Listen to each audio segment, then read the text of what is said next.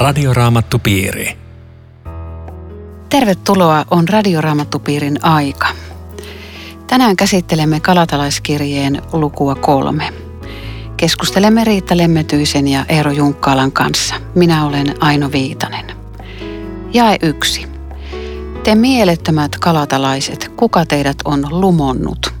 Asetettiinhan teidän silmienne eteen aivan avoimesti Jeesus Kristus ristiin naulittuna. Minkä takia Paavali on nyt yhtäkkiä niin hirveän tuohtunut? Miten nämä on nyt tullut yhtäkkiä tyhmiksi nämä kalatalaiset? Mielettömiksi. Mm. Joo. Joo, hän, hän on siis tuohtunut koko, koko tässä ja. kirjeessä. Tämä on oikein semmoinen äh, kirje, jossa se purkaa, melkein voi sanoa kiukkuansa, eli äh, sitä pettymystä, että hän oli julistanut Galatiassa evankeliumia. Ihmiset oli löytäneet Kristuksen. Ne olivat tulleet uskoon, niistä tuli kristittyjä. Sitten sinne tulee joku, joka sanoo, että ei toi vie riitä. Ja ne menee täysillä mukaan. Ja, ja nyt Paavali hermostuu, että hei, ettekö, ettekö te yhtään muista, mistä oli puhetta? Niin, mistä oli puhetta nimenomaan teidän silmienne eteen aivan avoimesti Jeesus Kristus ristiinnaulittuna. Todennäköisesti se oli hänen julistuksensa sisältö. Mä jäin miettimään sitä, kun monta kertaa mietitään, että oliko joku hengellinen tilaisuus hyvä. Joo, se oli aivan mahtava tunnelma. Mä näin, kun joku itki. Se oli paljon, paljon väkeä. Hyvä tilaisuus. Paavali ehkä sanoisi, että miten mikä siellä oli keskiössä. Hyvä tilaisuus on semmoinen, jossa on Jeesus Kristus ristiinnaulittuna myös jollain lailla – ytimessä. Oletteko te ollut älyttömiä? Kyllä, Jaa. kyllä, kyllä. Kerro, kerro mitä, mitä sä oot ollut älytön? No en tiedä, mutta joku Riitta tuossa sanoi, että hyvä tilaisuus oli paljon väkeä, niin tällähän mäkin yleensä mittaan sen, taikka niin, jollain muulla Mutta silloin mittarilla. sulla on oikeat asiat keskiössäkin. No joo, toivottavasti. Todistan siitä kyllä. Mutta eikö joskus, kun Eero, sä oot ollut nuori, nuori kristitty ja sä oot ollut innokas, innokas evankelioimaan, niin, niin tota, Oletko ollut yhtään älytön? Aika paljonkin. Siis just, just tämä tie on kyllä tuttu, että nuorena kristittynä sitä yrittää rakentaa sen oman pyhityksensä varaa, vaikka sitä silloin kyllä tietenkään tiedostanut tällainen. Mutta se oli vähitellen sellainen prosessi, että rupesi tajumaan, että kun tätä pyhitystä yritti ja yritti ja yritti ja huomasi, että ei se kuitenkaan onnistu, niin piti jossain vaiheessa joutua semmoiseen nollapisteeseen. Että mä muistan joskus kuvanneeni sitä mun kristillisyyttäni sillä, että mä aina niitä pyhityksen tikapuita kiipesin korkeammalla korkeammalla. Että vähän tulee paremmaksi kristityksen, vähän saa niin tsempattua paremmin tätä rukousta ja raamatulukua. Sitten taas mä putosin alas. Sitten mä taas rupesin kiipeämään. Toki se pyhitys ei vielä toimi, mutta kyllä se kohta toimii. Ja aina sieltä tulee alas. Ja sitten rupeaa tajumaan, että hetkinen, että ei kannata kiivetä ollenkaan. Että tässä vaan yritetään niin kuin armon, armon varassa mennä. Ja, ja se on nyt toisenlainen näkökulma koko uskoon, että, että tästä nollapiste riittää. Mm. No tässä Paavali kysyy jakeessa kaksi. Vastatkaa vain tähän kysymykseen. Siis hän haluaa esittää yhden kysymyksen. Saitteko te hengen tekemällä lain vaatimat teot vai kuulemalla ja uskomalla evankeliumin? Siis saako ihminen hengen, kun hän tulee uskoon? Ilman sitä ei voi tulla uskoa, jos ei pyhä henki ihmisessä synnytä uskoa. Mutta jossain toisella raamatussa sanotaan, että, että saitteko te pyhän hengen, kun te tulitte uskoviksi, niin ei ollut kuullutkaan mistään pyhästä hengestä ja sitten piti rukoilla. Joo, ja... Se on poikkeus. Se on apostolien tekojen siinä vaiheessa, se on luvussa 19, jossa ö, oli niin kuin julistettu evankeliumia vielä ikään kuin vanhan testamentin pohjalta ja kirkon oikeat käytännöt, eli Jumalan seurakunnan normaalit periaatteet ei vielä ollut loksahtanut paikalleen. Joten siitä raamatun kohdasta ei voi tehdä dogmatiikkaa.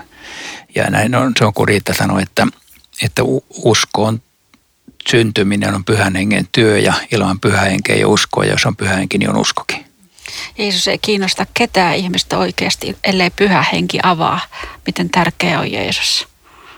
Se on hengen työtä koko ajan. Jos vielä, vielä pikkasen tästä keskustellaan, niin, niin joku sanoo, että, että kun ihminen tulee uskovaksi, niin hänellä on pyhä henki. Joku sanoo, että se saadaan kasteessa. Joku sanoo, että se saadaan sitten, kun seurakunnan vanhimmat pistää kädet päälle ja sitten sä alat puhumaan kielillä. Nyt joku radion kuulija voi tuolla ajatella, että, että mistä mä tiedän, että mulla on pelastava henki tai pelastava usko. Mitä sanotte tähän? Kyllä me uskotaan, että kasteessa Jumala lahjoittaa jo koko pelastuksen, mutta se yleensä hukataan.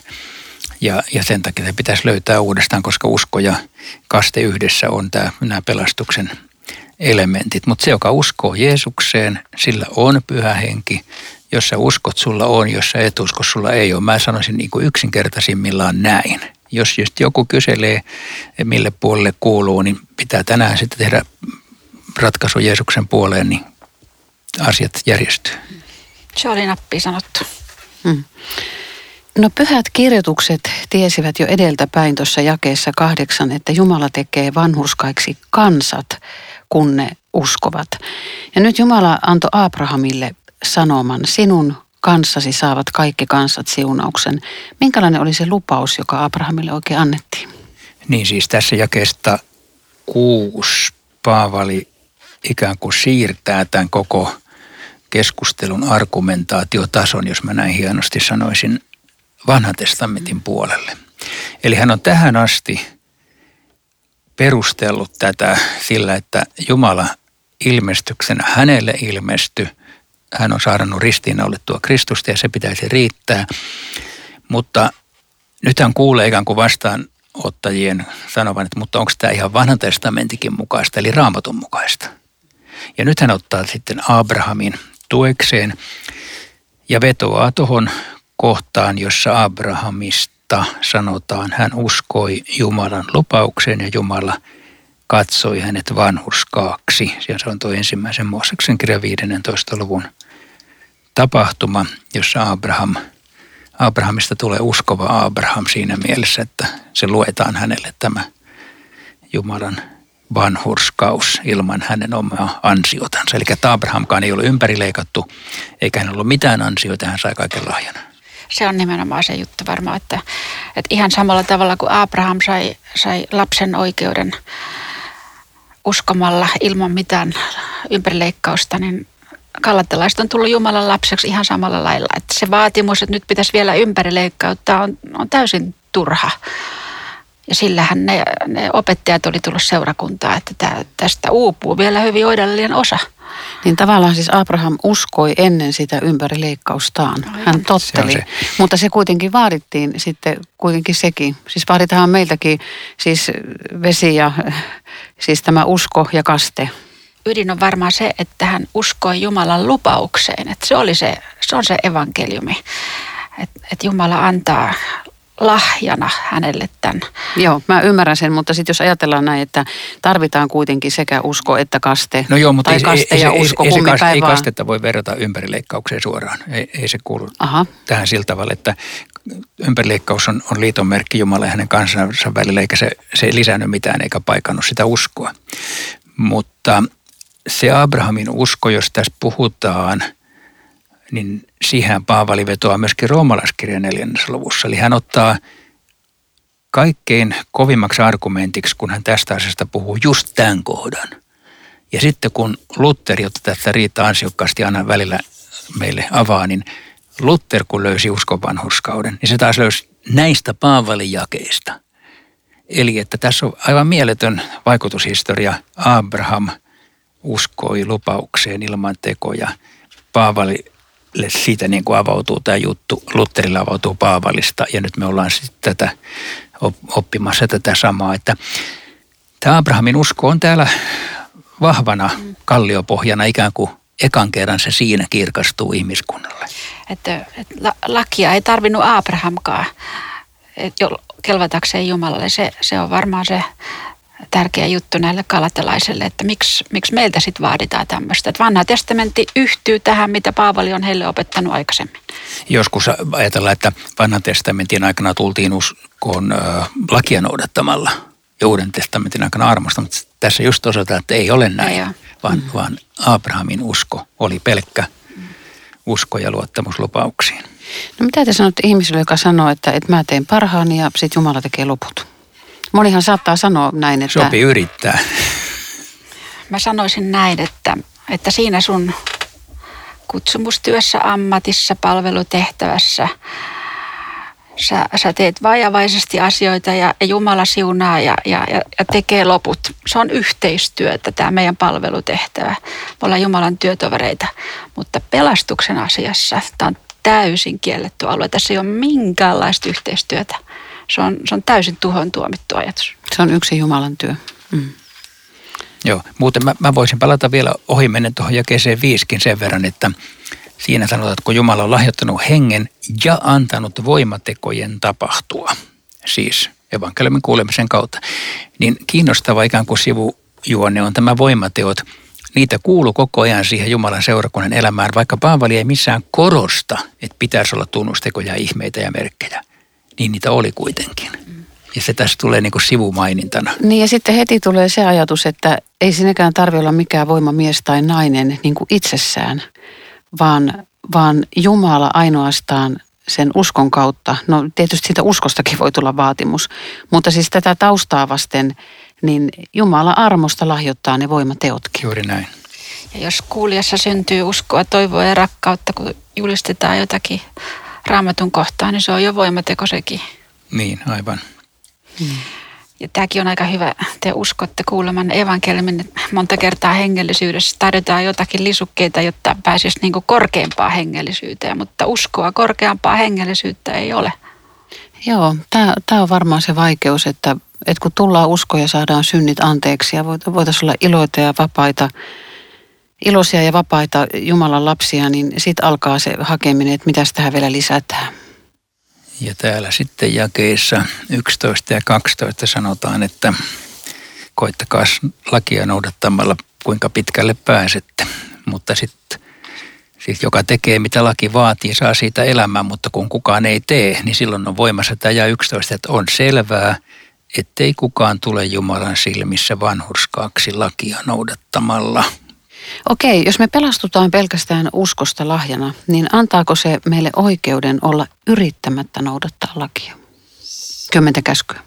Kun evankeliumi ja Jumalan armo ihmiselle kirkastuu, niin hän tekee, hän tekee kiitollisuudesta mielellään sitä, mitä Jumala tahtoo ja mikä hän on sanassa hyväksi Tekeekö? ilmoittaa. Kyllä, tulee semmoinen uusi suhde uusi suhde tähän lakiin. Kyllä täytyy sanoa, että tunteissa se, se että mä niin kuin kiitollisuudesta Jumalaa kohtaan tekisin jotakin, niin kyllä se on hakusassa. Mä, mä en jotenkin löydä sitä niin kuin itsestäni kyllä.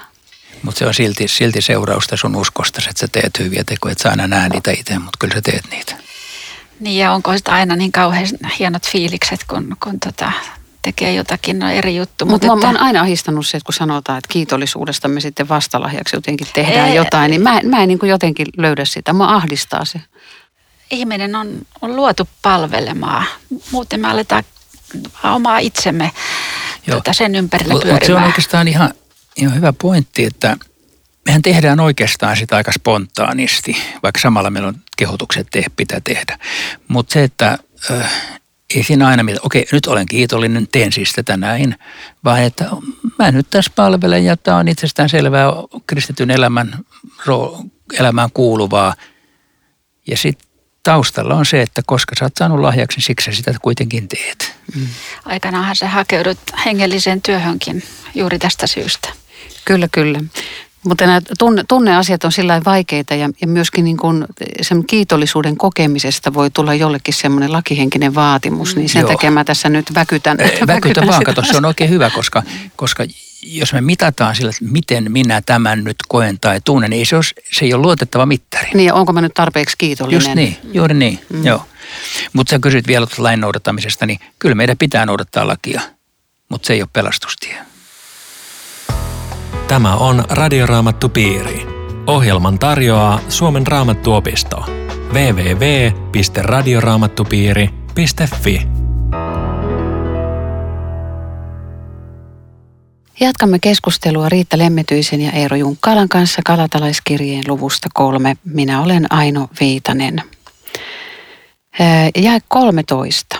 Kristus on lunastanut meidät vapaiksi lain kirouksesta tulemalla itse kirotuksi meidän sijastamme, niin kuin on kirjoitettu.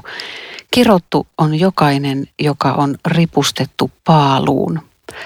Ennen kuin mennään tuon jakeen laajempaan sisältöön, niin puhuttiin äsken näistä tunteista ja, ja on jotenkin semmoinen vapauttava ajatus, mikä mulle itselle jossain vaiheessa tuli, että, että kun Jeesus on kuollut meidän syntien puolesta ja lunastanut meidät, niin siihen kuuluu myös meidän tunneelämämme. Ja joskus se niin kuin unohtuu, mutta että kun se niin kuin sanottaa, että Jeesus on lunastanut myös sen tunneelämän, niin voi ikään kuin olla vapaa niistä kielteisistä tunteista, jotka on siellä aina naputtamassa. Mutta, mutta mitä tarkoittaa se, että, että joku on kirottu meidän sijastamme? Kyllä se tässä raamatullisessa yhteydessä liittyy tuohon viidennen Mooseksen kirjan luvun 21 sanaan, että se, joka on puuhun ripustettu, on Jumalan kiroama. Että se oli vanhan testamentin näkökulmasta ajatus, että jos kivityksen jälkeen kuolee, niin voi vielä päästä paratiisiin, mutta kun on ristillä tapettu, niin ei pääse. Ja tämänkin Jeesus otti päällensä. Eli siis ikään kuin pahimman mahdollisen rangaistuksen ja voidaan sanoa sekä juutalaisen käytännön mukaan että toisaalta sitten roomalaisen käytännön mukaan julmin ja hirvittävin rangaistus, että, että sen alemmas ei voi enää mennä ja tämän on Jeesus kantanut. Ja se liittyy tuohonkin, mitä sä sanoit. Tunneelämät ja kaikki on ikään kuin siinä paketissa, että Jeesus on ne kantanut. Ja Paavali varmaan haluaa tälläkin sanoa sen, että, että tota, se, tämä teko ei tarvitse yhtään tekoa enää meidän puoleltamme. Älkää tarjotko enää mitään tähän, mitä Kristus on tehnyt lunastamalla meidät lain kirouksesta tämähän on käsittämätön ja, että, että Jeesus, joka ei tiennyt synnistä yhtään mitään, koskaan tehnyt, koskaan tuntenut mitä se on, niin, niin hän, hän tuli synniksi ja kiroukseksi. Tätä ei kukaan ymmärrä loppuun asti. Niin käsittämätön lahja tämä on. Mä joskus mietin sitä, että miten Jeesus voi ymmärtää syntiin langennutta ihmistä, kun hän ei ole itse langennut syntiin. Mutta sitten mä jotenkin ajattelin, että onhan hän sen kokenut. Hän on kokenut Jumalan hylkäämisen, vihan, tuomion, sen kaiken pimeyden, että onhan hän sen kokenut. On, joo, joo ja tämäkin jae niin kuin liittyy siihen, että on ottanut Jumalan kirouksenkin päällensä. Hmm. Mutta Paavali ei ole vielä, vielä valmis, että hän lähtee nyt miettimään sitten vielä Abrahamia ja lupausta ja lakia. Eero, mitä tämä nyt tarkoittaa tämä testamenttiasia. Niin siis, tuossa jakes 14 hän ensinnäkin sanoi, että Abrahamille luvattu siunaus toteutuu Jeesuksessa. Sitten hän sanoo jakeessa 15, että otan esimerkin tavallisesta elämästä. Mistä tämä on niin tästä Paavalin, jos mä nyt sanon vähän hassusti retoriikkaa, että otat, ensin perustellaan vanhalla testamentilla, sitten otetaan tavallisesta elämästä. Että jos te nyt ette pysynyt äsken kärryillä, niin mennään tähän ihan arkeen. Mm. Eli jos on kerran testamentti, niin eikö se ole sillä sipuli testamenttiin, ei lisätä vähän mitään eikä vähennetä mitään. Ja nyt tämä on Jumalan testamentti, että asiat on näin. Mm. Se on sanottu Abrahamille, se toteutui Jeesuksessa, uskokaa se sitten tuli tämä laki ja sitten hän ynnää, mä en tiedä mistä tämä ynnätään, mutta 430 vuotta myöhemmin se tuli se laki, että et ensin oli tämä Jumalan ihana lupaus. Ja sitten tuli vasta paljon myöhemmin laki, eikä Joo. se voi kumota enää sitä Jumalan antamaa lupausta. Nämä jakeet 16 ja 17 on pikkusen äh, moniselitteiset tai hankalat, koska hän jakeessa 16 sanotaan, että tämä lupaus annettiin Abrahamin jälkeläiselle yksikössä, mutta oikeasti siinä lukee siemenelle. Mm. Ja siemenhän on yksiköllinen tai kollektiivinen sana, jolloin se ei se alkuteksti kylläkään paljasta, onko se yksikö vai monikko. Ja Paavali puhuu Abrahamin jälkeläisistä monikossa myöhemmin esimerkiksi jakeessa 29 samassa luvussa. Mm.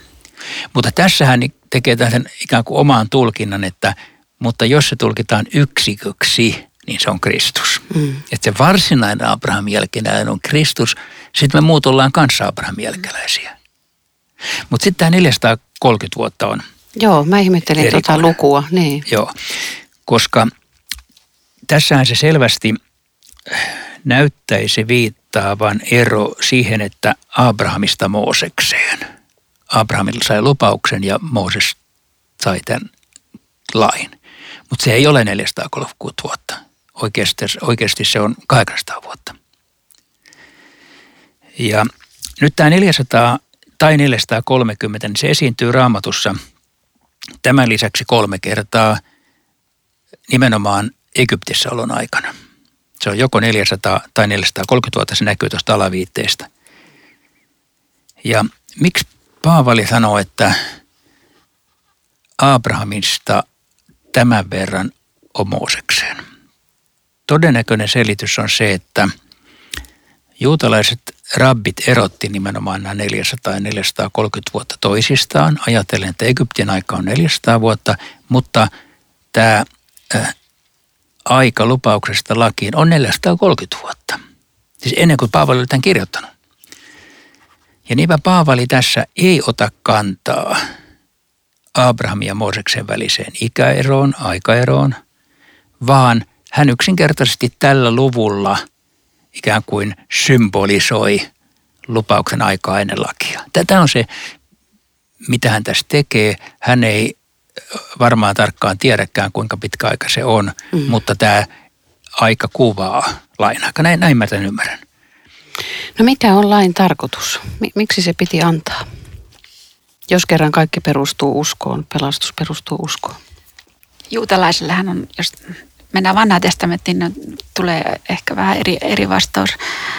Mutta tota, nyt, jos, nyt jos mietitään kristityn näkökulmasta, niin lailla on kaksi tehtävää. Toinen koskee tästä maallista yhteiskunnallista elämää, antaa selkeät säännöt, valvoa, ettei paha saa, saa sanavaltaa, hillitä pahaa. Ja sitten on tämä hengellinen käyttö, jossa Jumala asettaa ihmisen pyhyytensä eteen lain sanalla.